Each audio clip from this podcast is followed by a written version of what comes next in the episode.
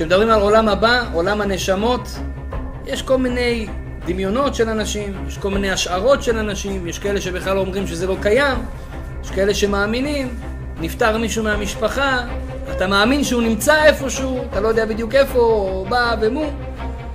בגלל זה תלמיד חכם שיש לו כתם בבגד, אוי ואבוי לו. למה? כי כתוב שהם ישר באים לינוק ממנו קדושה. כל מקום של לכלוך המזיקים נמצאים שם. יש לך לכלוך בבגד ואתה תלמיד חכם, או הנה, יש מה לאכול חבר'ה, בואו. אני שומע סוסים. אתה בתל אביב, מה סוסים? עכשיו אנחנו. חשבתי שאני באיזה חלום. סוסים, סוסים דוהרים, לא אחד ולא שתיים, סוסים דוהרים. סוסים דוהרים, דוהרים, דוהרים, דוהרים. פתאום אני קולט, באים הסוסים אליי, עושים מסביבי מעגל. אנשים על הסוסים. מתחילים לדבר ערבית. תבינו, אני כבר, אה, לא יודע, מה להגיד, שמע ישראל או ש... אוקיי, ערב טוב לכולם. בעזרת השם, אנחנו מתחילים סדרה. קודם כל השיעור היום לא לבעלי לב חלש, בכלל לא. אנחנו מתחילים סדרה, קצת מדברים בעזרת השם בנושאים שמאוד מאוד רוחניים, מאוד אבסטרקטיים, מאוד מיסטיים. אני רוצה בשבועות הקרובים לדבר הרבה על מיסטיקה. על החלק, על הדברים שאנשים לא יודעים, הדברים שאנשים לא מדברים. ולדעתי זה החלקים הכי מעניינים ביהדות, החלקים המוסתרים. אז בעזרת השם, כמה שבורא עולם ייתן לנו, היום אנחנו נדבר על נושא שהוא נשמע קצת מפחיד. אה, נדבר קצת על רוחות, על שדים. האם יש דבר כזה בכלל? האם זה אמיתי? האם זה משפיע עלינו, לא משפיע עלינו? מה זה עושה? אה, איך היהדות מסתכלת על זה בכלל? יש אפשרות לראות אותם בכלל? כל מיני דברים שנראה מה, מה התורה מדברת על כל הנושא הזה של יצורים רוחניים שאנחנו לא רואים אותם. האם הם קיימים? ואיך אפשר לראות אותם? אז בעזרת השם, ובסופו של דבר, איך זה, מה זה קשור אלינו, איך זה עוזר לנו בחיים, להיות יותר מאושרים, יותר בריאים, יותר שמחים, ויותר יציבים בחיים. אז בעזרת השם, לאט לאט עקב בצד אגודל, אנחנו נתחיל. מי שיהיה לו שאלות, זה נושא מאוד ארוך, הייתי צריך לעשות על זה בערך 150 שיעורים, אבל, אני לא מגזים, אבל אנחנו מנסים לתמצת כמה שאפשר, אה, נעשה כמה שיעורים, אבל מי שיש לו שאלות, בעזרת השם, אם זה משהו שאי אפשר להמשיך בסדר, אם לא, אז בסוף השיעור, בעזרת השם, אנחנו ניתן זמן, כל אחד ישאל את השאלות, כי בנושאים האלה יש המון שאלות. אה? ראית פעם מישהו כזה? איזה מישהו? אז על זה השיעור, על זה השיעור, בעזרת השם, בוא נראה, בוא נראה. זה כבר מתחיל עם השאלות. טוב, בשם השם נעשה ונצליח. אז ככה, מטרת השיעור, ללמוד דברים שאנחנו לא יודעים. להכיר את העולם שלא הכירו לנו. כשלמדנו בבית ספר, אז היה מורה לסייאנס, למדע, היה מורה לכימיה, לביולוגיה, לפיזיקה. זה הכל למדנו, הכל זה אנחנו יודעים, איך העולם הפיזי בנוי. כשמדברים על עולם רוחני, מה זה? איך אפשר להבין בכלל מה זה? כשמדברים על עולם הבא, עולם הנשמות, יש כל מיני דמיונות של אנשים, יש כל מיני השערות של אנשים, יש כאלה שבכלל אומרים שזה לא קיים, יש כאלה שמאמינים, נפטר מישהו מהמשפחה, אתה מאמין שהוא נמצא איפשהו, אתה לא יודע בדיוק איפה, או בא ומו. ובעזרת השם אולי זה יהיה השיעור הבא שלנו, שמדבר יותר על הרוחות, הכוונה של בני אדם. אבל היום אני רוצה להתמקד במה שקוראים לנו הרבה פעמים מקרים מוזרים. אדם יושב בבית, פתאום שומע איזה רעש. לא רעש רגיל. או פתאום נפל איזה משהו גדול, שרק מישהו היה צריך להזיז כדי שיפול, אבל איך שהוא נפל, אני לא מבין איך הוא נפל. או כל מיני דיבורים, לחשים, לחישות, כל מיני דברים שאנשים רואים. לא מזמן מישהו מהקהילה שלי צילם לי, רבותיי, צילם לי בטלפון אימא של הבחורה הזאת נפטרה. אני עשיתי את ההלוויה שלה. לפני ארבע, חמש שנים. יום אחד היא מרגישה משהו בבית לא בסדר, רעשים איזה עניינים, היא מצלמת את החדר, ובתמונה יש דיוקן של אימא שלה. על הקיר. אני מדבר איתכם פה בטורונטו. הציור, תמונה של אימא שלה על הקיר. הם פשוט היו בשוק. מה זה הדבר הזה? אדם שילך קצת יחפש בכל מיני מקורות, אם זה באנציקלופדיות, אם זה בכל מיני דברים ברשת, ימצא המון המון המון אנשים שראו, והם טוענים לפחות, שהם ראו סוג של רוחות מסוימות. אנשים זזים, פרצופים, חלליות, אני יודע, כל מיני דברים שאנשים רואים, ומשם מתפתח כל מיני אה, דעות של חייזרים. זה בעצם ההוכחה הגדולה ביותר שאלה שרוצים להוכיח שיש חייזרים, שאולי באמת נעשה על זה גם שיעור פה על חייזרים, בלי נדר. אלה שרוצים להוכיח שיש חייזרים זה בגלל שאנשים מסוימים, וזה לא אחד ולא שתיים, אלא מאות ואולי אלפים של אנשים מספרים שהם ראו משהו. אז כמובן שכשהרבה אנשים רואים דברים ומצלמים דברים וחווים דברים, ויש גם וידאוים וסרטים מסוימים של כל מיני דברים מוזרים ושל אנשים מסוימים, ארוחות מסוימות או שדים מסוימים. אז הרבה מזה זה גם יכול להיות אשליות, הרבה מזה יכול להיות צירופי מקרים, אה, לפעמים אנשים עושים פוטושופ, אבל יש בזה משהו. והיום אני רוצה לחקור מה זה. האם באמת היהדות אומרת שיש דבר כזה? האם יש יצורים רוחניים שאנחנו לא רואים, שנמצאים פה איתנו ביחד, שאנחנו הולכים לישון, שאנחנו קמים בבוקר? אז אנחנו נתפלא לראות שהיהדות טוענת שיש כזה דבר שנקרא שדים. או בעצם במילים אחרות התורה קוראת לזה מזיקים. כך כתוב בגמרא, יש מזיקים. מה זה מזיקים? זה כל מיני ישויות רוחניות שקיימות בעולם. עכשיו יש כאלה שאומרים לך, תשמע, זה אשליה, מה שאני לא רואה, לא שם, לא שם כן? כמו המורה הרוסי המפורסם, שהיה בא לבית ספר ברוסיה, כן? כל מי שהיה חי ברוסיה הוא חווה את השיעור הזה. ואמר לתלמידים, חבר'ה, אתם יודעים שאלוקים הוא לא נמצא. כי כל מה שאתה רואה זה נמצא, ומה שאתה רואה זה לא נמצא. אז קם אה, משה רבינוביץ', ואמר, כבוד המורה, אני מצטער, אבל אין לך שכל. אמר לו, איך אתה מדבר? אמר לו, אבל אני לא רואה את השכל, אז אין לך שכל. מה שאני לא רואה זה לא אומר שזה לא קיים. רבותיי, אנשים שנים על גבי שנים לא ידעו שיש חיידקים בעולם. אתה ראית פעם חיידק? ראיתי אנשים כמו חיידקים, אבל לא, לא ראיתי חיידק אמיתי. חיידק לא ראינו, אבל יש אותו, היום זה מוכח. יש היום כאלה חיידקים שגם אי אפשר לראות, אבל המדע יודע שהם קיימים. אז אתה רואה שאותם חיידקים, או, יש אחד מהדעות ב, ב, אצל החכמים של דורנו, שיש הרבה סוגים של מזיקים. סוג אחד של מזיקים נקרא חיידקים היום. יש חיידקים טובים, ויש חיידקים שהם לא טובים. אתה בא לדוקטור, אתה בא עם איזה מחלה, לא עליכם, אומר לך, תשמע, עכשיו יש מלחמה בין החיידקים הטובים לחיידקים הלא טובים. אתה חושב שהדוקטור מספר לך סיפורים. איזה, מה זה מלחמה? מה, אתה, אתה חי בסרט? כן, אבל זה מה שקורה בגוף שלנו. יש כדוריות דם הלבנות, כדוריות דם אדומות, יש חיידקים טובים, חיידקים פחות טובים, ויש מלחמה ביניהם. בשיניים, הנה יש לנו רופא שיניים, יגיד לך יש לך חיידקים טובים, חיידקים לא טובים. כל מיני כאלה שאוכלים את השיניים, כאלה שבונים את השיניים. הדבר הזה קיים ואנחנו לא רואים אותה. אותו דבר, היהדות טוענת שיש פה מסביבנו כל מיני ישויות רוחניות שאנחנו לא רואים אותן. אבל צריכים ללמוד עליהן ולהבין אותן. ולהוכיח אותן. ואחרי שאנחנו לומדים עליהן ומבינים אותן, אנחנו יכולים לדעת הרבה סודות על החיים שלנו. הרבה דברים שקורים לנו בחיים יכול להיות בגלל אותם יצורים שקיימים פה איתנו ביחד. הגמרא במסכת ברכות כותבת ש... בדף ו' עמוד א', שיש מזיקים. יש מזיקים רוחניים שקיימים בעולם. אולי בסוף השיעור אנחנו גם נראה מאיפה הם נוצרים. אבל יש מזיקים. והגמרא אומרת שאפשר גם לראות אותם.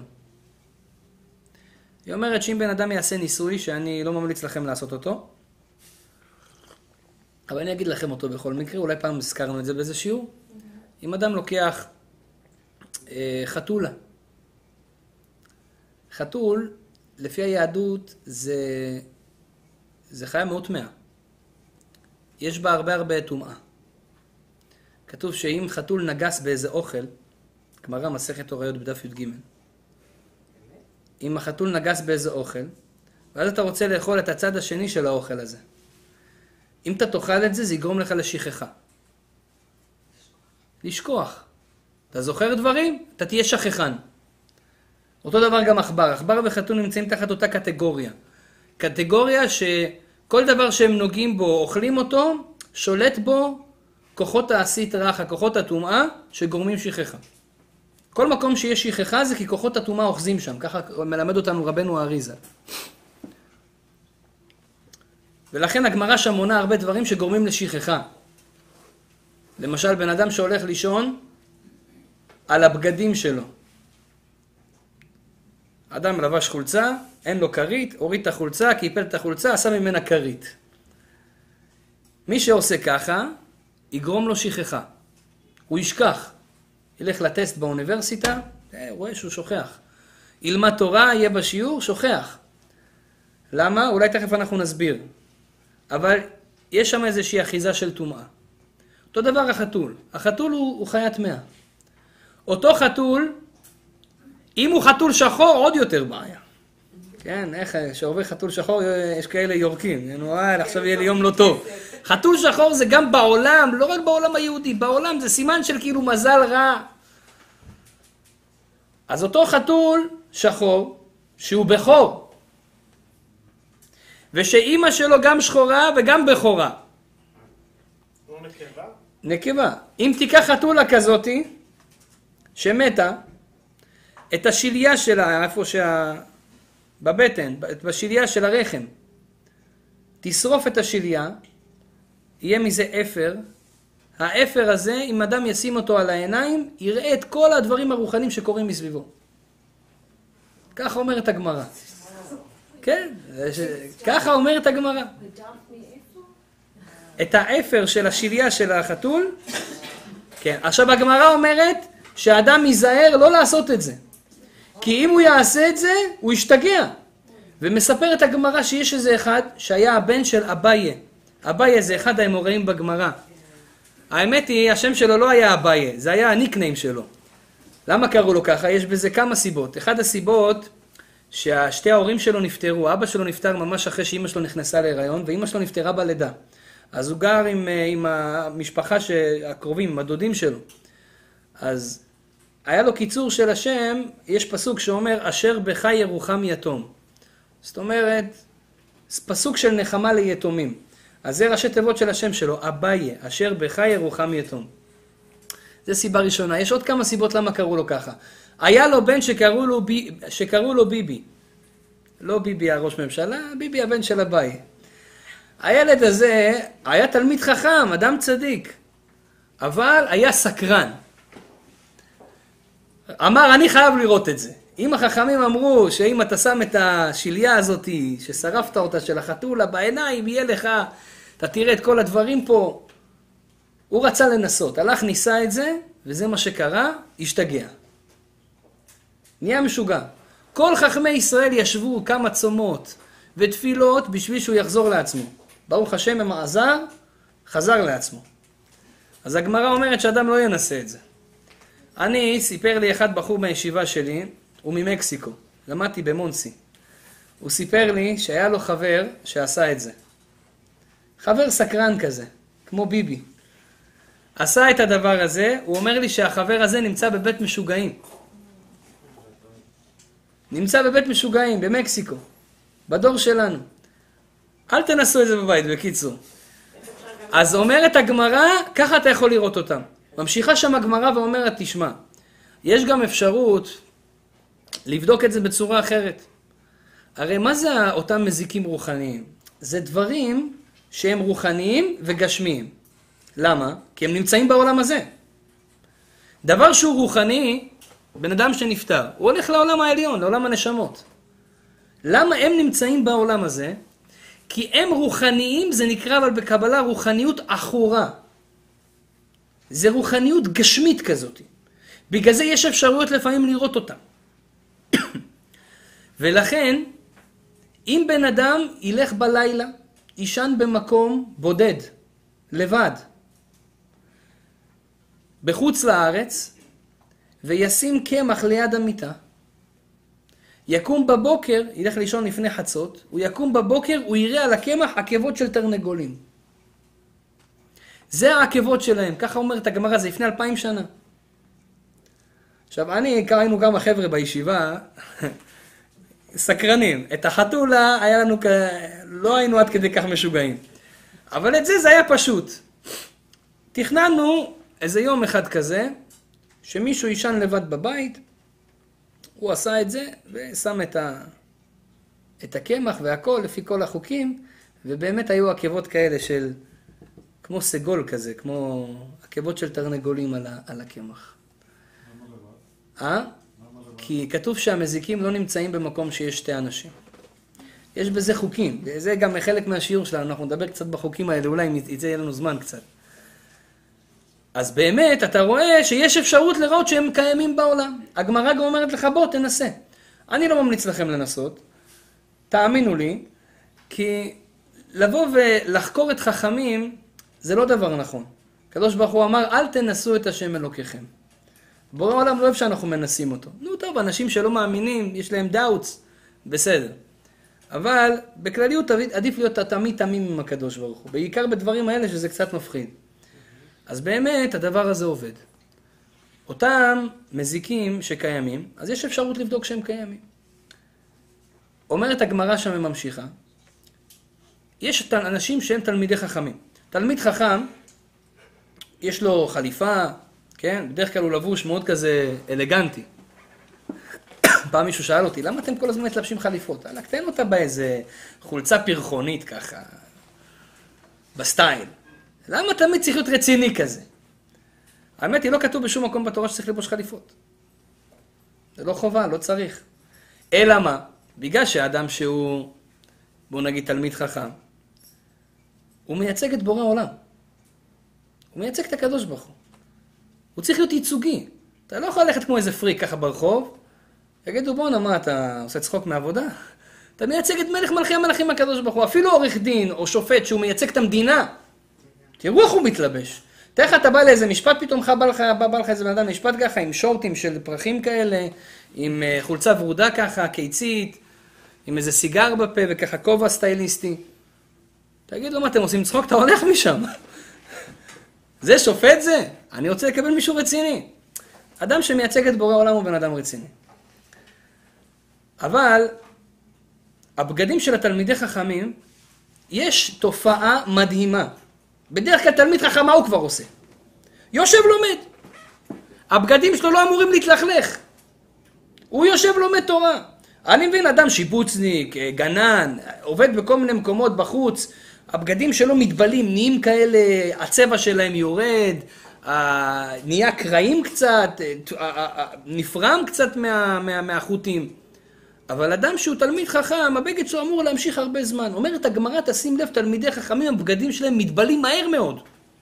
יותר מהר מכל בן אדם אחר בעולם. אפילו בן אדם שעובד ואדם שלומד תורה, הבגדים שלו נהיים יותר... הוא יצטרך להחליף יותר, אה, יותר בגדים בתדירות יותר גבוהה מאשר בן אדם שעובד בחוץ. הגמרא אומרת למה זה קורה ככה. דרך אגב, אנחנו ניסינו את זה, תמיד ראינו, אנשים שלומדים בכולל, בישיבה, בגדים שלהם, אפילו שהם לא עובדים קשה, רק לומדים, מאוד מאוד מאוד מתקלקלים מהר. שואלת הגמרא למה זה. אומרת הגמרא, אם אתה ראית בגדים של תלמידי חכמים שבלו מהר, אתה יודע למה זה? זה בגלל המזיקים. מה קשור? אלא בגלל שהוא תלמיד חכם, ויש לו הרבה קדושה. הם צריכים לחיות ממשהו. כל הישויות בעולם כל העולם בעצם הוא חי בגלל הקדושה. איפה הקדושה נמצאת? אצל היהודים. בעיקר איפה אצל היהודים? אלה שיש להם את האור של התורה. שם הם הכי רוצים לבוא. בגלל זה תלמיד חכם שיש לו כתם בבגד, אוי ואבוי לו. למה? כי כתוב שהם ישר באים לינוק ממנו קדושה. כי כל מקום של לכלוך המזיקים נמצאים שם. יש לך לכלוך בבגד ואתה תלמיד חכם, או הנה, יש מה לאכול חבר'ה, בואו. באים כל המזיקים, יונקים ממנו קדושה. לכן הוא אומר, בגלל שאותם תלמידי חכמים תמיד נמצאים לידם אותם המזיקים. עכשיו, הם לא יכולים לגעת בהם. אין להם רשות. אבל בגלל שהם תמיד קרובים אליהם, אז אתה רואה שהבגדים שלהם נהרסים מהר בגלל זה. ככה הגמרא אומרת. וזה האמת. עוד הוכחה, כתוב במשנה במסכת אבות, כל המהלך יחידי בדרך וכולי, הרי זה מתחייב בנפשו. אדם שהולך לבד בלילה, כשאין אור בחוץ, זה מסוכן, מתחייב בנפשו, יכול לקרות לו משהו. למה אומרת את זה המשנה? לא בגלל שזה מסוכן, יש גנבים, יש אה, כל מיני חיות רעות, לא לזה מתכוונת המשנה. המשנה אפילו אומרת במקום שאין חיות רעות ואין גנבים, יש מזיקים בלילה. וכשאתה לבד, אז זה יותר מסוכן. כשיש שתי אנשים, יש שם קצת יותר הגנה. כשאתה לבד, זה מסוכן ללכת יחיד בלילה. אל תלך יחידי בלילה. ואם אתה תלמיד חכם, עוד יותר מסוכן. כי כמו שאמרנו מקודם, הם מתגרים בהם יותר, יש יותר מה לקחת מהם. זה אחד הסיבות גם שאישה, אחרי לידה, או, לא 40 יום, זה, זה כבר המצאה שלקחו מהמוסלמים. מה קרה? יש הרבה אנשים אומרים, אישה 40 יום לא תצא מהבית אחרי לידה. תשאר בבית. זה לא נכון. לא צריך לדכות את, ה, את, ה, את היולדות, חס ושלום. התורה אומרת ככה, הגמרא אומרת, אישה 30 יום ראשונים, היא והילד בסכנה רוחנית.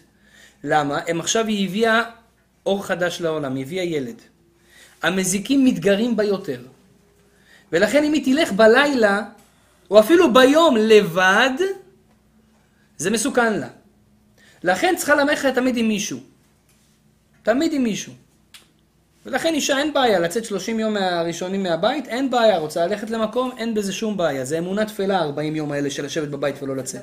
אבל זה הגיע מהתורה, התורה אומרת 30 יום זה מסוכן לה ללכת לבד, שתלך עם מישהו. תמיד שיהיה לה ליווי. 30 יום. אה? התינוק הוא לא ליווי, הוא גם צריך הגנה. שיבוא איתם עוד בן אדם. זה מה שאומרת הגמרא. יש עוד דבר, דרך אגב, סתם by the way, הרבי נחמן ברסלב כותב, שאם בן אדם הולך לעשות התבודדות, דבר עם השם. יש כזה נקודה מאוד מאוד יפה ביהדות, שאני ממליץ לכל אחד מכם לקחת את זה לחיים שלו, פעם דיברנו על זה באריכות, כמה שזה עוזר לחיים ופותר את כל הבעיות שלנו. לקחת על עצמך לצאת החוצה לדבר עם השם, להתבודד. עכשיו התבודדות, פשוטו כמשמעו, זה לבד. אז זה מסוכן. אז איך, איך רבי נחמן אומר את זה? הוא אומר רבי נחמן דבר מדהים, הוא אומר, תדע לך, אם אתה מתבודד עם השם, אתה הולך לדבר עם השם, זה המטרה, לא משנה, גם לילה, גם לבד, אתה תהיה שמור מכל מזיק. לא יקרה לך כלום. זה ההבטחה של רבי נחמן ברסלב. לא יודע אם סיפרתי לכם, אני היה לי כזה מקרה. מקרה מפחיד. הייתי בארץ, גרתי בתל אביב איזה שנה אחרי החתונה, ו... היה שם, איפה שגרנו בדרום תל אביב, היה שם כזה מקום בשכונת עזרא, יער ענק עם שדה של אבטיחים. עכשיו, אני אהבתי את המקום הזה. אין שם אף אחד. יער עצום. הייתי הולך לשם, מדבר עם הקדוש ברוך הוא. מדיטציה שלי. מדבר עם השם, עושה התבודדות. הייתי מגיע לשם לפעמים בשעות לילה מאוחרות. וזה רחוק קצת מהיישוב. פעם אחת מוצא שבת בשעה אחת בלילה הלכתי. להתבודדות. היה לי איזו תקופה כזה קשה, אמרתי, אני צריך קצת אה, פסיכולוג, הלכתי לבורא עולם. נסעתי למקום הזה, התחלתי לדבר עם השם, חצי שעה, 40 דקות, פתאום אני שומע סוסים. סיפרתי לכם? לא סיפרתי לכם. אני שומע סוסים. עכשיו, אתה בתל אביב, מה סוסים עכשיו? מה אנחנו ב... חשבתי שאני באיזה חלום. סוסים, סוסים דוהרים, לא אחד, לא שתיים, סוסים דוהרים. סוסים דוהרים, דוהרים, דוהרים, דוהרים. פתאום אני קולט, באים הסוסים אליי, עושים מסביבי מעגל. אנשים על הסוסים. מתחילים לדבר ערבית. עכשיו תבינו, אני כבר, אה, לא יודע, מה להגיד, שמע ישראל, או שחושב איזה פסוקים. ההוא אומר לו, אחמד, ההוא אומר לו זה, כן. אני מתחיל לקבל... אה, עושים מסביבי מעגל. ואני זוכר, רבי נחמן מברסלב אמר, לא קורה לך כלום, נשמה. הלכת לדבר עם השם, עושים מסביבי מעגל, שואלים אותי, מה אתה עושה פה, זה שטח שלנו. ככה במבטא כזה, ערבי כבד. כן, הערבים מסכנים, אין להם פ', יש להם, אה, סליחה, אין להם ב', כן?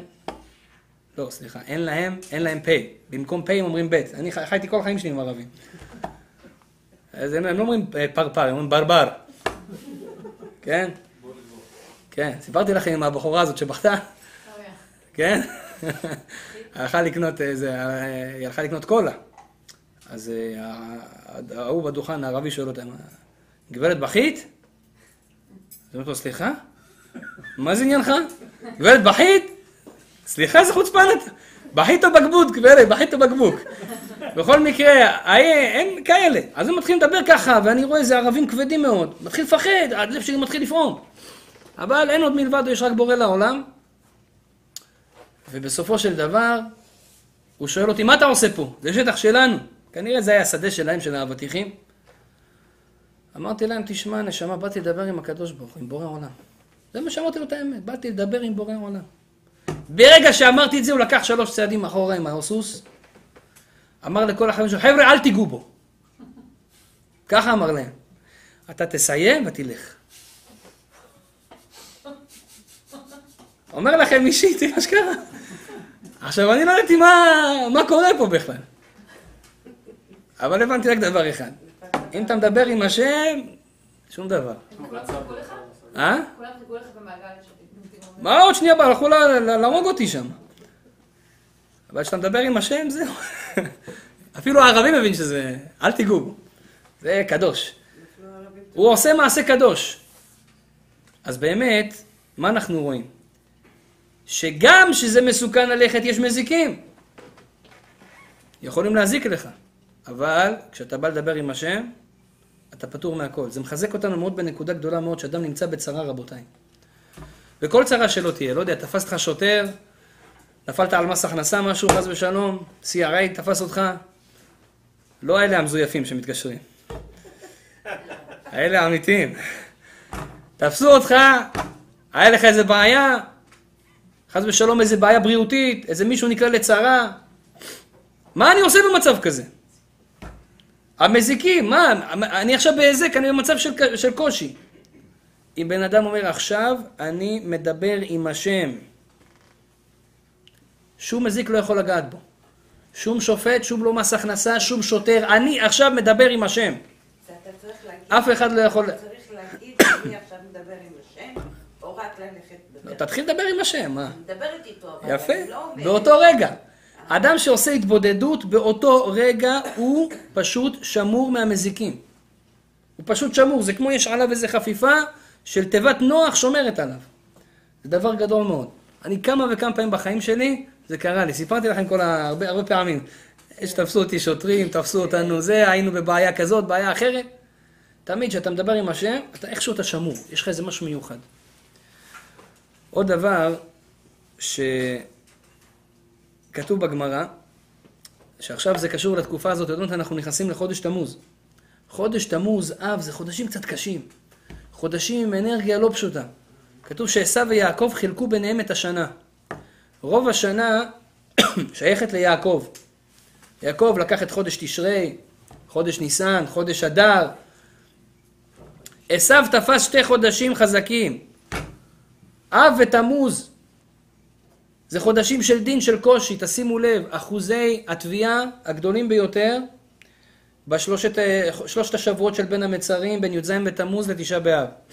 אחוזי ה... זה דברים סטטיסטיים של כל שנה, זה משהו מדהים. תאונות הדרכים שקורות הכי הרבה, דווקא בשלושת השבועות של בין י"ז לתמוז לתשעה באב. ה... לא עליכם פיגועים, ובעיות, הכל בתקופה הזאת. בין המצרים, תקופה של צער, צרות, תקופה של קושי, תקופה של עשיו. אז נכנסים עכשיו לתמוז, מי"ז בתמוז זה בעצם הזמן שבו מתחילה התקופה הקשה, שהמצור על ירושלים נפרץ, ונכנסו הרומאים לירושלים בזמן בית המקדש השני. מי"ז בתמוז ועד תשעה באב שנשרף בית המקדש, התקופה הזאת הייתה תקופה מאוד קשה לכל השנים ולכל הדורות. בתקופה הזאת יש סעיף בשולחן ערוך, שולחן ערוך זה ספר החוקים היהודי, ושם כתוב על ההתנהגות בש... ב... ב... בתקופה הזאת. אנחנו לא שומעים שירים בתקופה הזאת. אנחנו, אה, יש, מראש חודש אב לא אוכלים בשר. אנחנו אה, נוהגים לא להסתפר. הספרדים והאשכנזים יש בזה דעות שונות, מנהגים שונים. אנחנו לא מסתפרים בשבוע שחל בו תשעה באב. אותו שבוע של תשעה באב לא מסתפרים, לא מתגלחים. הרבה מנהגים של אבלות, זו תקופה מאוד קשה, צריכים לשמור מנהגי אבלות כדי, ל, ל, איך אומרים, לא לעורר את החסד בתקופה הזאת, שלא יהיה לנו צרות. צריכים לשמור על פרופיל נמוך, מה שנקרא. בתקופה הזאת יש הלכה מאוד מעניינת בשולחן ערוך, כתוב כך: מי"ז בתמוז עד תשעה באב, בבין המצרים, צריך להיזהר לא לצאת החוצה לבד בין שעה רביעית של היום לשעה תשיעית של היום. שעה רביעית של היום זה בערך שעה עשר בבוקר. אם אנחנו סופרים ארבע שעות ממתי שזורחת השמש, זה בערך עשר בבוקר, עשר, אחד עשרה בבוקר. שעה תשיעית זה חמש שעות אחרי זה. אז בואו נאמר עד שעה ארבע. בערך מ-11 עד 4 בצהריים, אומר שולחן ערוך, ספר החוקים היהודי, לא טוב לצאת החוצה בימים האלה, בשלוש שבועות האלה לבד. למה? יש שתי שדים פה בעולם שיכולים להזיק בזמן הזה. זאת אומרת, חכמי ישראל, לפי הקבלה והידע העצום שהיה להם מבורא עולם, הם ידעו את התקופות שיש היזקים רוחניים יותר או פחות. הוא אומר לך, בתקופה הזאת, תקופה קשה, יש שתי, לא נקרא להם שדים, נקרא להם ש"דלדים, כי זה נותן להם כוח. יש שתי ש"דלדים כאלה, כאלה, קראו להם כתב ומרירי. יש להם אפילו שמות. והם שולטים בזמן הזה, אם בן אדם יוצא לבד, נמצא במקום שאין אנשים לבד, יכולים להזיק לו. להזיק לו מבחינה בריאותית, מבחינה רוחנית, מכל מיני בחינות. וצריך להיזהר, ככה כותב השולחן ערוך. זאת אומרת, אנחנו רואים שהדברים האלה דברים רציניים. זה כתוב בספר החוקים היהודי. זה לא איזה שהם אמונות, מי שרוצה לדעת, הם דברים שנפסקו להלכה. ולכן, המושג הזה שנקרא ישויות רוחניות, ש"דלדים, הוא קיים. ואנחנו צריכים לדעת איך זה משפיע עלינו. אז יש עוד, אה, יש עוד אה, דבר שכתוב בפוסקים, הפוסקים זה הרבנים שפוסקים הלכה. יש עוד איזה עניין מאוד מעניין שכותב רבנו האריזה. הוא אומר, פעם אתם יודעים, לא היה ברז... אה, ברזיות כמו שיש לנו היום, ברז. היה נהר, באר. אנשים היו באים, שותים ישר מהנהר. לפעמים בן אדם היה כל כך צמא, לא היה לו כוח אפילו לקחת את היד, היה שותה ישר מהנהר. אומר רבנו האריזל, אמר לרבי חיים ויטל לתלמיד שלו, תיזהר מאוד מאוד לעולם לא לשתות ישר מהנהר. לא לשתות ישר מהבאר. אמר לו למה? הוא אמר לו, תדע לך שמעל המים צפים כל מיני מזיקים. הם תמיד נצמדים למים. מים זה מקום שהם רוצים תמיד להיות בו. ובן אדם ששותה מים, יכול להיכנס בו המזיק הזה, חס ושלום, ולהזיק לו. אז הוא אומר לו לא לשתות ככה מים. ורבי חיים ויטל אמר, וגם כשאתה לוקח את המים מהנהר בכוס, טוב אם אתה יכול לשפוך קצת ואז לשתות. כדי שאותם מזיקים שצפים על המים לא יזיקו לך. ותראו, עד היום יש מנהג של הרבה קבליסטים מקובלים, אתה תראה אותו, הוא שותה מים, קצת שופך, או אפילו קצת ככה טיפה אחת מוציא, ואחר כך הוא שותה. שאותו רוח, או אותו מזיק שנמצא על המים, לא יזיק. לא רק רוחות ומזיקים, לפעמים נמצא שם, נמצא שם נשמה של אדם שהתגלגל במים. כתוב שאחד הדברים הקשים ביותר לנשמה, שהיא צריכה לעבור תיקון בעולם הזה, זה לחזור בגלגול, ולחזור בגלגול הכי קשה זה לחזור בגלגול של מים.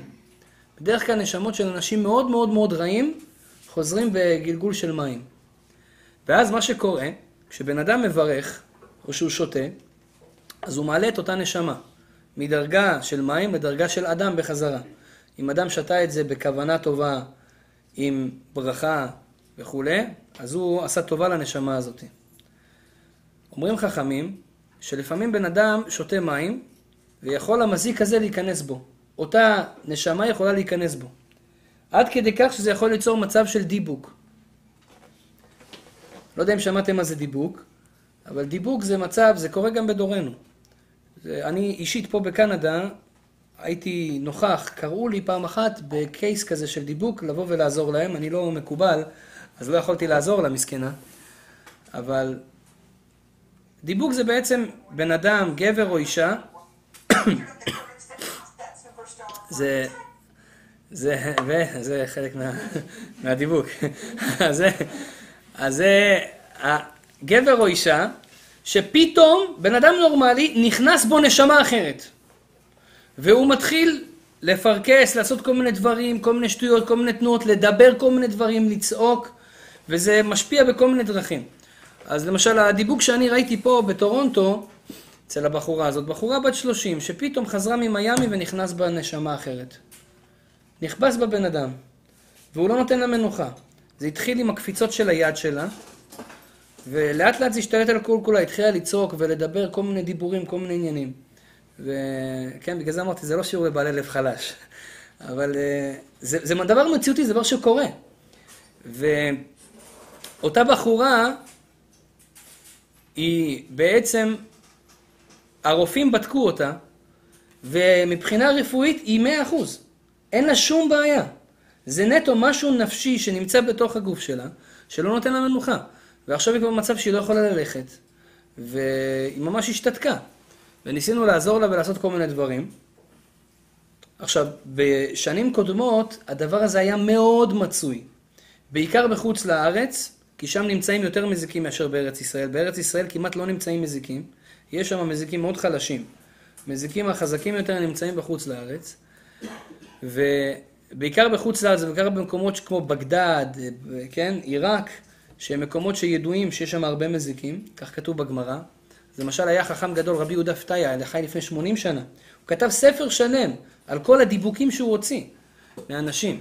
הוא היה מדבר עם הנשמות האלה.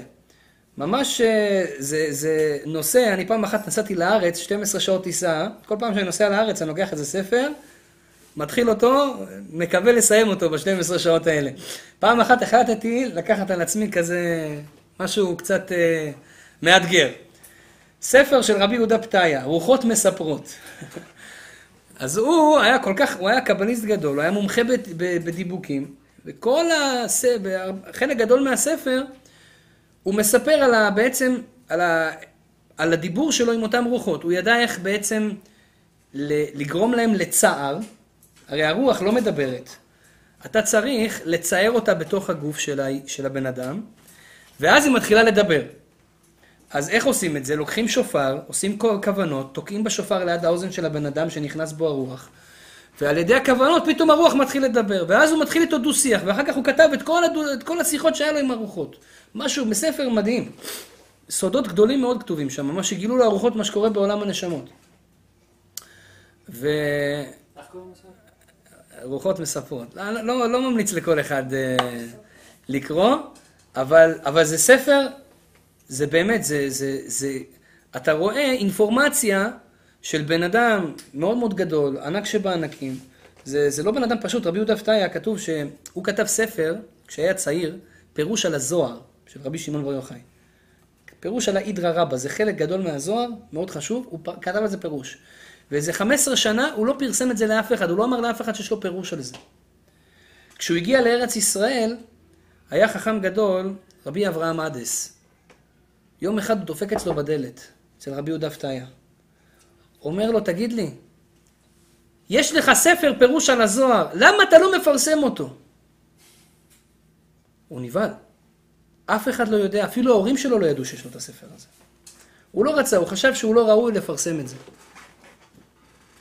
אמר לו, אתה לא זז מהבית שלי עד שאתה אומר לי מאיפה אתה יודע. אמר לו רבי אברהם עדס, היום בלילה, בא אליי רבי שמעון בר יוחאי בחלום. הוא אומר לו, למה יש לכם חכם בירושלים שיש לו פירוש על הספר שלי והוא לא מוציא אותו? לך אצלו, תגיד לו. שתבינו מי זה האנשים הללו. חיו לפני 80 שנה, אני למדתי אצל התלמיד של התלמיד שלו. אומרים חכמים שברגע שנכנס רוח לאותה, לאותו בן אדם, אם אתה רוצה להוציא את זה, צריך להביא איזה בן אדם גדול, קבליסט, שיודע את כל הדברים האלה, ואז הוא מתחיל לדבר עם הרוח ויכול להוציא אותה. עכשיו, איך הרוח הזאת יכולה להיכנס? בכל מיני דרכים. למשל, רבי חיים ויטל, גם הוא התעסק בזה הרבה. רבי חיים ויטל, הוא חי לפני 500 שנה. האריזה לימד אותו איך מוציאים רוחות. יום אחד בא איזה בן אדם, הוא אומר שלבת שלו נכנס ברוח. אז רבנו ארי אמר לרבי חיים ויטל, הנה, זו הזדמנות שלך. תלך. הוא הלך, ועשה עם השופר, וכוונות, וכל מיני דיבורים, התחיל לדבר עם הרוח. הוא שאל אותה, את הרוח הזאת, מי נתן לך רשות להיכנס באישה הזאת? הרי לא נותנים רשות למזיקים להזיק, לרוחות להזיק. היא אמרה שהאישה הזאת עשתה עבירה גדולה מאוד. ברגע שהיא עשתה את העבירה הזאת, נתנו לי רשות להיכנס בה. איזה עבירה היא עשתה? שאל רבי חיים ויטל. אז הוא אמר שהיא ישבה בשולחן פסח, בליל הסדר, וכשהאבא שלה סיפר את הסיפור של יציאת מצרים, ומכת דם, ומכת צפרדע, ומכת קינים, והרוב דבר שכין, וים סוף, אז היא כאילו, בתוך הלב שלה וגם בקול, אמרה כאילו, שטויות. לא יכול להיות, מה, דם בכל מצרים, צפרדעים, בכל מקום. מה זה זה? זה סיפורים, זה לא נכון. ורבי, והרוח הזאת אמרה לרבי חנינא שזו הייתה, היא, היא פגמה באמונה ביציאת מצרים. היא לא האמינה בניסים של בורא עולם, וזו עבירה גדולה מאוד. זה אחד מעשרת הדיברות. אנוכי השם אלוקיך אשר הוצאתיך מארץ מצרים, אתה חייב להאמין בזה. אז הדבר הזה שהיא עשתה גרמה לה שהרוח תיכנס בה. עד כדי כך. אז אתה רואה שהיו הרבה מקרים, זה לא מקרה אחד או שתיים. אז ברוך השם רבי חיים ויטל הוציא את הרוח, אחר כך הם עושים איזשהו טקס, איזשהו עניין, מוציאים את זה. עכשיו, ברגע שהרוח יוצאת מאותו איבר שהיא יוצאת, היא מנתקת את האיבר הזה. אז אם היא יוצאת מהאוזן, בן אדם יהיה חירש. אם היא יוצאת מהאף, בן אדם לא מריח. אם היא יוצאת מהפה, בחס ושלום בן אדם לא מדבר. אז תמיד המקובלים, הם חייבים לשכנע את הנשמה לצאת מהציפורן של הרגל. וזה לא קל, כי הנשמות לא, לא, לא, לא מסכימות. הן אומרות, לא, אני רוצה לנקום בו. כי הרבה פעמים הנשמה שמגיעה, לא רוצה להיכנס איתכם יותר מדי לדיטלס, אבל הרבה פעמים הנשמה שמגיעה בדיבוק, זה נשמה שהאיש הזה או האישה הזאת יעשו לה רע בחיים. והוא בא ונוקם בה. אז, והוא אומר, אני לא רוצה לצאת דרך הציפורן, אדרבה, אני אצא, אבל אני אעשה אותו חירש, אני אעשה אותו עיוור. אז נשמות של רשעים הם, נהיים, הם, הם נקמנים גם אחרי 120. כתוב שבן אדם שבעולם הזה יש בו טבע לא טוב, הטבע הזה נשאר בו גם בעולם הנשמות. בגלל זה חשוב לנו בעולם הזה כמה שיותר לתקן את עצמנו. עד כדי כך. כתוב שבן אדם אחרי 120, אחד מהדברים הכי קשים זה כשבן אדם יותר מדי הורגל לדברים בעולם הזה, והוא לא יכול להתנתק מהם. הוא לא יכול להתנתק מאיזה שהם עבירות מסוימות שהוא היה עושה. למשל, אדם היה מדבר לשון הרע, בעולם הזה היה מקלל תמיד, הוא מגיע לעולם העליון, הוא ממשיך לקלל. הוא לא יכול להפסיק. זה, זה, הוא, הוא נתבע בזה, וזה עושה לו צער. עד, עד זמן מסוים, עד שהוא מקבל ניקוי מסוים. ואיך אני יודע את זה? כי אחד מהחברים שלי, הוא עשה סיאנסים, פעם אנחנו נדבר על זה, נעשה על זה שיעור בלי נדר. אז הוא דיבר עם, יש אפשרות לדבר עם המתים. אז הוא עשה סיאנס, והוא דיבר עם איזה אחד מהנשמות, והנשמה התחילה לקלל. בסיאנס. אז הוא אמר, תגיד, אתה שם, אתה בעולם העליון, מה אתה, מה, איך אתה מדבר? אז הוא אמר לו, לא, כמו שהיינו בעולם הזה, אנחנו מדברים בעולם העליון. אז ממש, זה, זה דבר uh, שהולך איתך לשמיים. אז אומרים חכמים שאותו בן אדם ששותה מים, התחלנו מזה, במים יכול להיות איזה נשמה מגולגלת של איזה רשע. וחס ושלום יכולה להיכנס בבן אדם ששותה את המים האלה. וזה מה שקרה לאחד מגדולי חכמי ישראל, כך אומר רבנו אריזל. כתוב בגמרא במסכת סנהדרין שהיה חכם גדול מאוד, זה היה אבא של מתתיהו. מתתיהו מכבי. אבא שלו קראו לו רבי יוחנן. רבי יוחנן כהן גדול. 80 שנה הוא היה כהן גדול. אתם יודעים מה זה כהן גדול? זה משהו מדהים. כהן גדול זה אדם שנכנס לקודש הקודשים פעם בשנה ביום כיפור. אסור לו לחשוב מחשבה רעה. אם הוא חושב מחשבה רעה, הוא מת במקום. היו שולחים אותם עם חבל על הרגל. היו תקופות בבית המקדש שכל שנה היו מחליפים כהן גדול. כי כל שנה ביום כיפור הוא היה נפטר. רבי יוחנן כהן גדול, 80 שנה, נכנס ויצא בשלום. זה קדוש, כזה צדיק. מה קרה לו אחרי 80 שנה, אתם יודעים? התהפך לו המוח. פרש מכל הכהונה, פרש מכל היהדות, התחיל לעשות שטויות. כל החכמים לא הבינו איך זה קרה. בא רבנו הארי והסביר. אתם יודעים מה הייתה הבעיה של רבי יוחנן כהן גדול? הוא היה קדוש מאוד, דבר אחד הוא עשה לא טוב.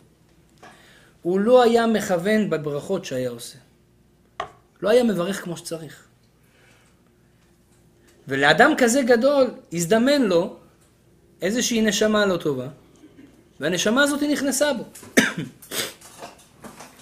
והרבה אנשים חושבים שנשמה שנכנסת בבן אדם, אז ישר הוא מתחיל לפרכס. יש אנשים שהם אנשים נורמליים ויש בתוכם דיבוק. הרבה, אני, זה דעה שלי אישית, הרבה מהבעיות הפסיכולוגיות שיש היום לאנשים בעולם זה בכלל סוג של נשמה שנכנסה בו פתאום באמצע החיים. ואז הוא פתאום קיבל איזשהו... בדיוק. רבי יהודה פתאיה מספר שם בספר הזה, בספר אורחות מספרות, שהיה בן אדם אחד בבגדד, בחור תלמיד חכם, שהיה לומד תורה בבית הכנסת איתם ביחד. ויום אחד הוא בא לרבי יהודה פתאיה ואומר לו, רבי, יש לי בעיה, כל יום שאני מתפלל שמונה עשרה, תפילת שמונה עשרה, באים לי מחשבות לראש, כאילו מישהו מדבר אליי ואומר לי, לך תהיה נוצרי, לך לכנסייה, אתה זה המקום שלך. שם נמצאת האמת. מתחיל לדבר איתו. והוא אומר לי, ואני לא מצליח להוציא את זה, ממש בן אדם מדבר אליי. רבי יהודה פתיה, בהתחלה הוא לא ידע, אולי זה איזשהו... סתם מחשבות שהוא חושב, מחשבות שבאות אליו, הוא לא היה בטוח שזה נשמה. עד שעשה לו בדיקה, לקח את השופר, התחיל לעשות כוונות, עשה על זה כוונות, עשה לו את השופר, הנשמה התחילה לדבר מתוך הגרון שלו. התחיל לדבר. בסוף הסתבר מי זה היה? אחד מהכופרים הכי גדולים, היהודים בהיסטוריה, שהמיר את דתו ונהיה נוצרי. בסוף רבי יהודה פתאי עשה לו תיקון. הוא אמר לו, אתה רוצה, אני אעשה לך תיקון? זה שם סיפור שלם. מדהים. הוא חזר ליהדות. אה? הוא עשה לו תיקון, הוא הכניס אותו לגן עדן. אבל לפני זה שהוא הכניס אותו, הוא אמר, הוא, הוא הלך לרוח אחרת, והוא דיבר עם רוח אחרת, ואמר לה, תלכי לבית דין של מעלה, ואני רוצה לשאול אותם כמה שאלות. אז היא אמרה לו, לא מרשים לי להיכנס שם. אז הוא אמר לה, תגידי שיהודה שלח אותך. אז היא הלכה, ואמרו לה, תיכנסי. אתם יודעים איזה צדיקים בעולם הזה? יש להם green card כל מקום בעולם הזה. זה, זה לא פשוט, אני אומר לכם את האמת. אתה הולך לצדיק, מה שהוא פוסק בעולם הזה, פוסקים בעולם הבא. אז היא נכנסה שם לבית דין של מעלה,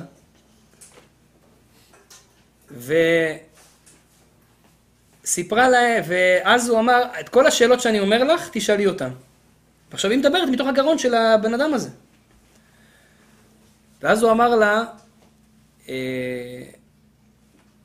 האם זה בסדר מבחינתכם שהנשמה הזאת צריכה לסבול איזשהו סבל, להיות נשמה ארטילאית זה נקרא. מה זה הנשמות שנכנסות בתור דיבוק? זה נשמה ארטילאית, זה נשמה שאין לה מנוחה, היא לא יכולה להיכנס לשום מקום. כן. אז היא, היא לא נמצאת בשום מקום. אז זה סבל גדול. אז שאל רבי יהודה פתאיה, האם אני יכול להכניס אותה? אם אני אעשה תיקונים, ואנחנו נצום בשבילה, ונעשה כל מיני שיעורי תורה בשבילה, וקדישים בשבילה, האם זה בסדר מבחינתכם? או שאתם רוצים שאנחנו לא נעשה את זה וניתן לה... לעשות את התיקון שלה מעצמה על ידי סבל. אז אמרו לו בבית דין של מעלה, נראה לך שבורא עולם רוצה להעניש מישהו סתם?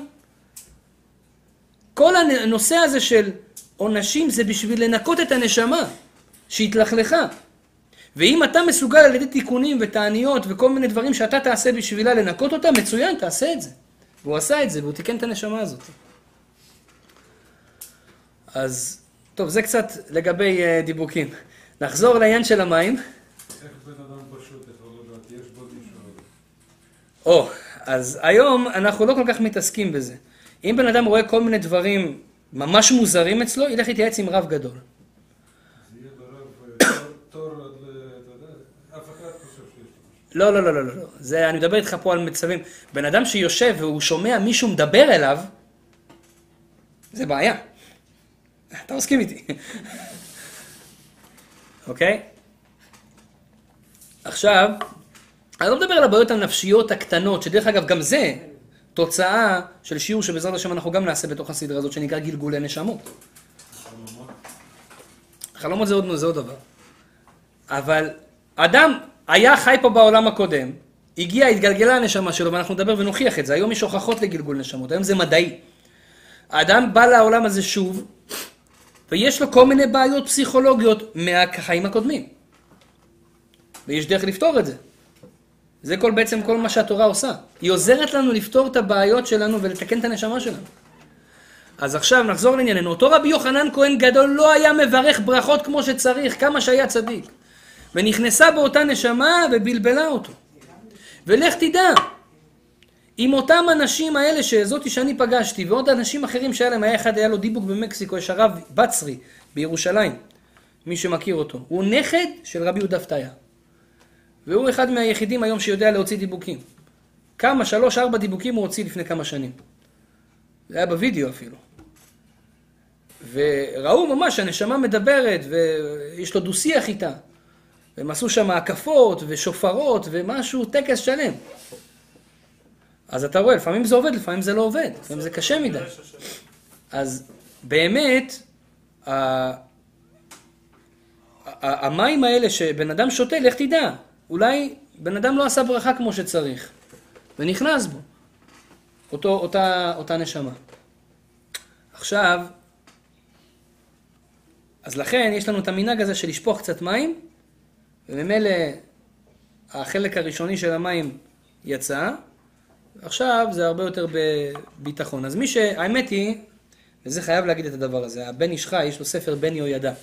הוא כותב שם על הגמרא במסכת ברכות בדף ו', הוא כותב שם שהיום השדים והרוחות הרבה יותר חלשים ממה שהיה פעם.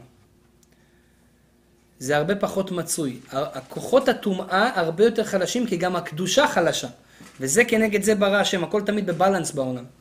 בגלל שכוחות הקדושה, היום אתה לא תראה אנשים כמו פעם. אנחנו בדורות האחרונים עוד זכינו לבבא סאלי, רב כדורי, אנשים שיש להם רוח הקודש, אומרים לך משהו וזה קורה, יודעים דברים, חבל על הזמן, עוד זכינו. אבל פעם בדורות עברו זה היה פי כמה וכמה. כוח הקדושה היה עצום. היו נביאים, היו אנשים שיודעים דברים פלא. היום אין את זה. היום הקדושה ירדה מאוד. גם הטומאה ירדה מאוד. אז בגלל זה היום יש פחות דיבוקים. יש פחות הבעיה הזאת, אבל זה עדיין קיים. ולכן מי שיכול לחשוש לדבר, לפני שהוא שותה דווקא מים, כן? קצת לשפוך ואז לשתות, יש בזה דבר טוב. תמיד הכי חשוב לכוון, לברך. לא. לא חשוב, זה לא משנה. אז רבותיי, מה עושים? אוקיי, אנחנו יודעים שיש כזה, יש, יש, יש ש"דים בעולם, יש רוחות, יש כוחות רוחניים מסביבנו. איך זה משפיע עליי ביום-יום? או יותר נכון, איך אני יכול להגן על עצמי מזה? כי הרבה פעמים, רבותיי, הבעיות שלנו שיש לנו בבריאות, בפרנסה. כל הסגירות מזל שיש לאדם בחיים. למה זה קורה?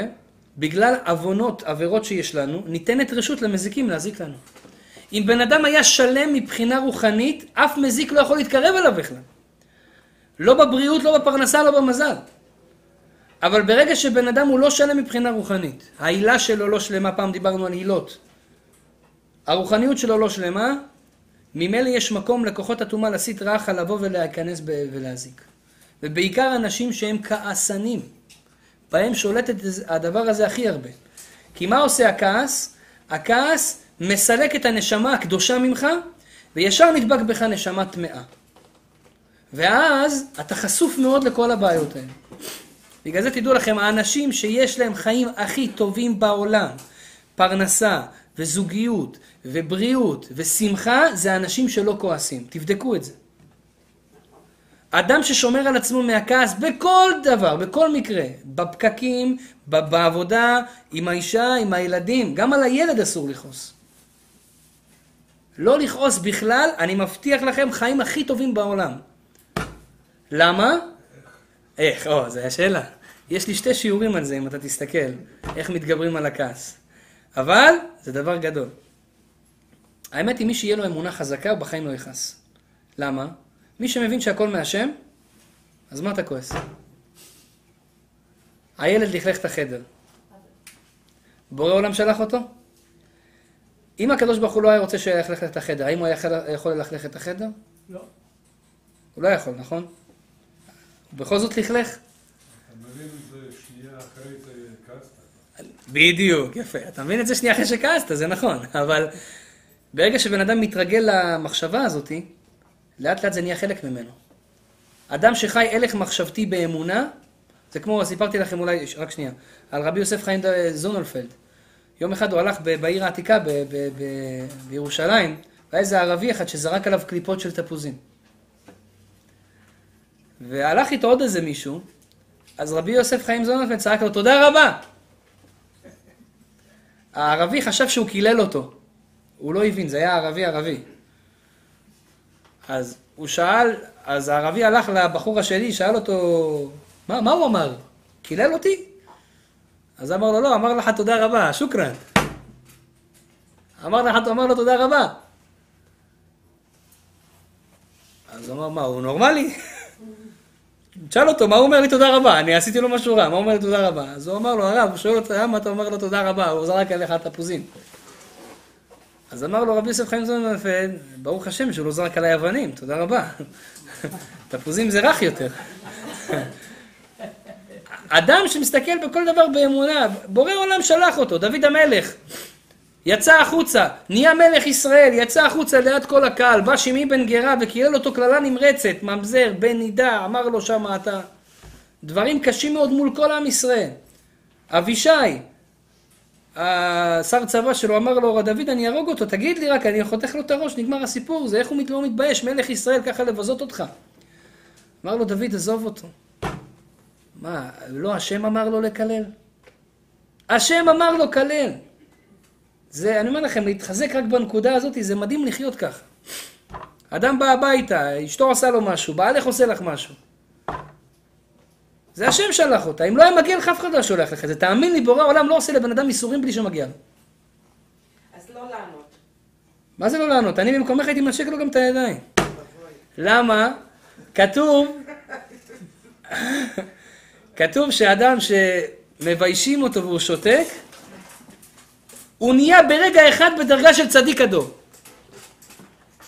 ברגע אחד, עכשיו, אם, אני אומר לכם, אתה רוצה לקבל ברכה מבן אדם שזה תתקיים 100%, תחפש בן אדם שצוחקים עליו והוא שותק. תגיד לו, עכשיו תברך אותי על הדבר הזה, זה יקרה. בדוק. זה דרגה מאוד גבוהה. אבל צריכים לחיות ככה בשביל לא לכעוס. בכל מקרה, אדם שרוצה שיהיה לו טוב בחיים, איך הוא יכול לגרום לעצמו שהטומאה הזאת לא תדבק אליו, שהמזיקים האלה לא, לא ידבקו אליו? שהוא יהיה מוגן מהדברים האלה. יש כמה דברים, רבותיי. דבר ראשון זה מזוזות. אני היום קצת אעריך, מחילה מכבודכם. מזוזות שומרות מהמזיקים. במזוזה יש שם ש"ד וי'. לא סיפרתי לכם את ההמשך של הסיפור רבי חיים ויטל שבא לאישה הזאת שלא האמינה בהגדה של פסח שמה. אחר כך הוא שאל את הרוח, אבל איך נכנסת לבית? הרי יש מזוזות בבית. אז הרוח אמרה לו, כן, אבל בדלת ההיא המזוזה פסולה, אז נכנסתי משם. אתם שומעים? עכשיו, מה כתוב במזוזה? ש', ד' וי', ראשי תיבות שומר דלתות ישראל. אומר הזוהר הקדוש, שד וי'. הי' זה שם השם.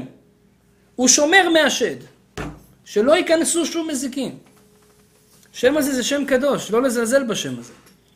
אומרים חכמים, סתם ככה, בשביל להבין, שהשם הזה לא רק עוזר לשמירה שיש לנו במזוזה, זה גם עוזר לפרייה ורבייה. יש אנשים שרוצים ילדים, ילדים צדיקים, טובים.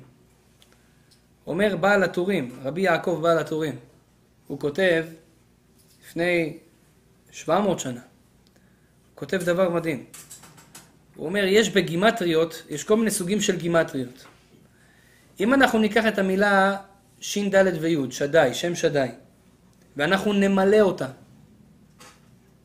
איך ממלאים אותה? פעם דיברנו על מילוי של אותיות. שין זה שין י' נ'. ד' זה ד' ל' ת'. ד', איך שאומרים את זה. י' זה י' ו' ד'.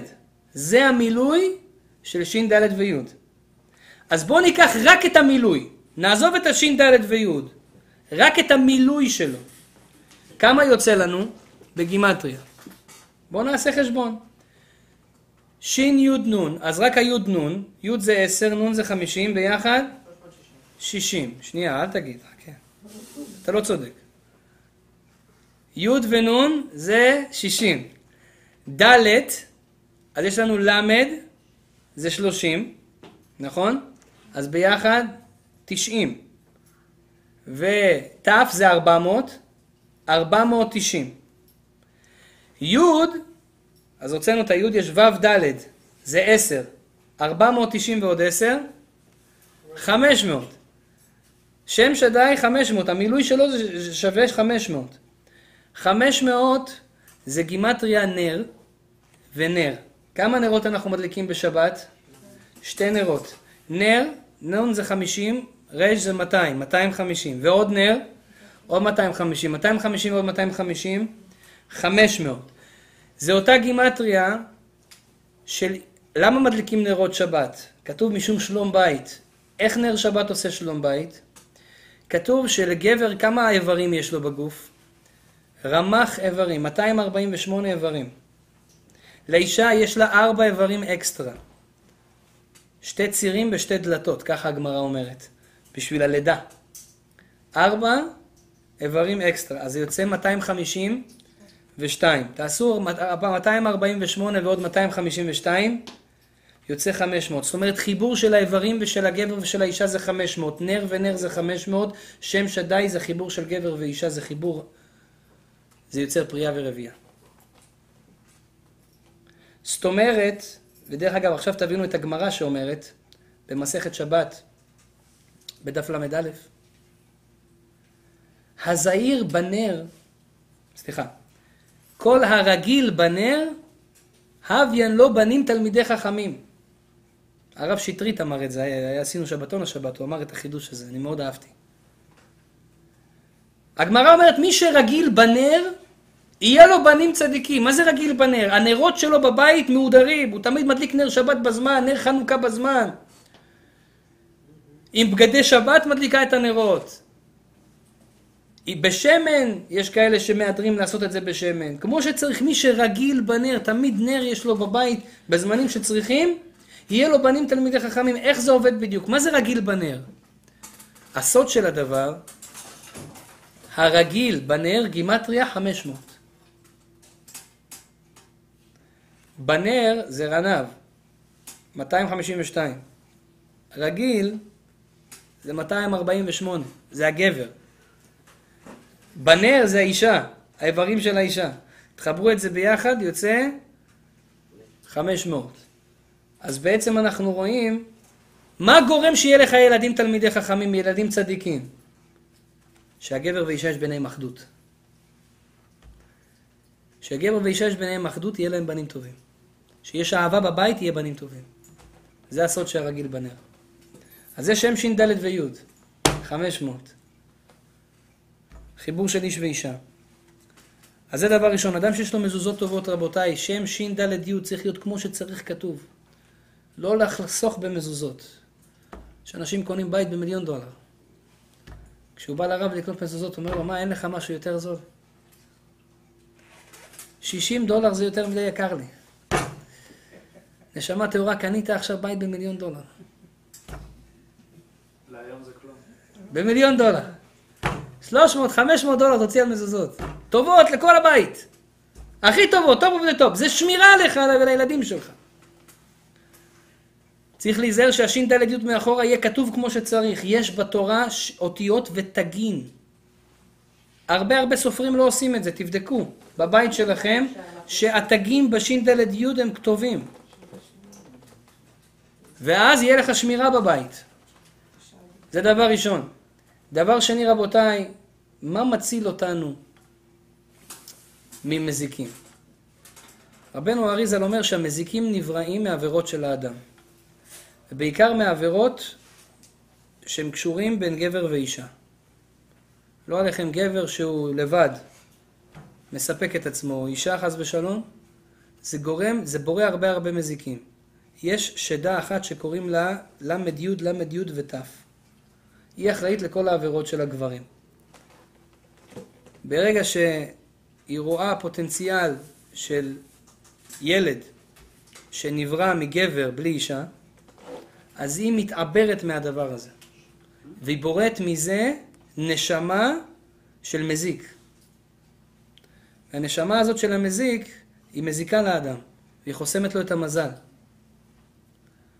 אז איך אנחנו פותרים את זה? רבנו אריזל אומר, יש דבר שנקרא קריאת שמע על המיטה. כשאדם לפני שהולך לישון, קורא קריאת שמע על המיטה כמו שצריך, בקריאת שמע יש 248 מילים. רמח, רומח, רומח בעברית זה חרב. זה חרב נגד המזיקים. 248. זה מציל את האדם מכל מיני נזקים שהוא עושה. שעושה קריאת שמע, גם גבר וגם אישה לפני שהולך לישון.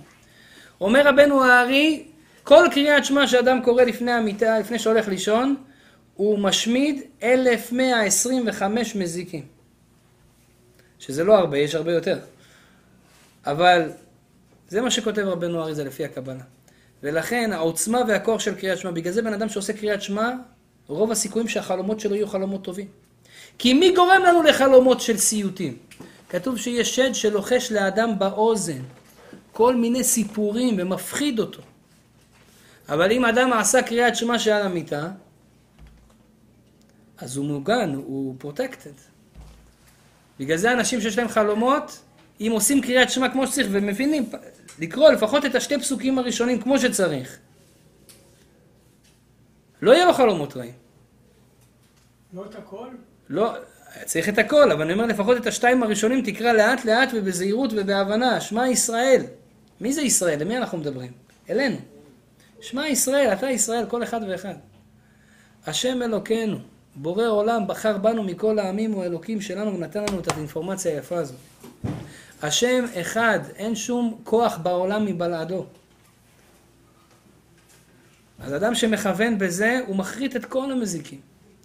הולך לישון בשקט.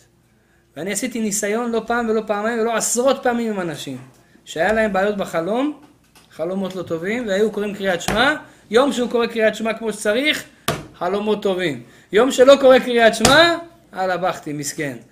סיוטים. אז מה? זה דבר חשוב. ולכן, זה שתי עצות שיכולתי לתת לכם עכשיו, יש הרבה כמובן, אבל שתי עצות חזקות מאוד, שאנחנו יכולים לקחת איתנו לחיים. להיות זהירים במזוזה. מצוות מזוזה, אומר הזוהר, מזוזה, אותיות זז מוות. לוקח את כל הדברים הרעים מהבית. כל כמה שנים. ולכן, לפי ההלכה, כל שלוש שנים אדם יבדוק את המזוזות. לבדוק. שלוש וחצי.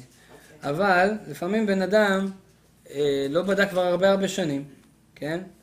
אפילו קנה מזוזות חדשות, אבל הוא לא יודע ממי הוא קנה. הלך לג'ודייקה, קנה שם, מאיפה אתה יודע מה זה שם? היום יש, אני ראיתי בעיניים. צילמו ערבים שכותבים מזוזות. זה ביזנס טוב, נכון? הם מלמדים אותם את האותיות, יושבים כותבים ומוכרים לאנשים. היום יש מכונה שכותבת.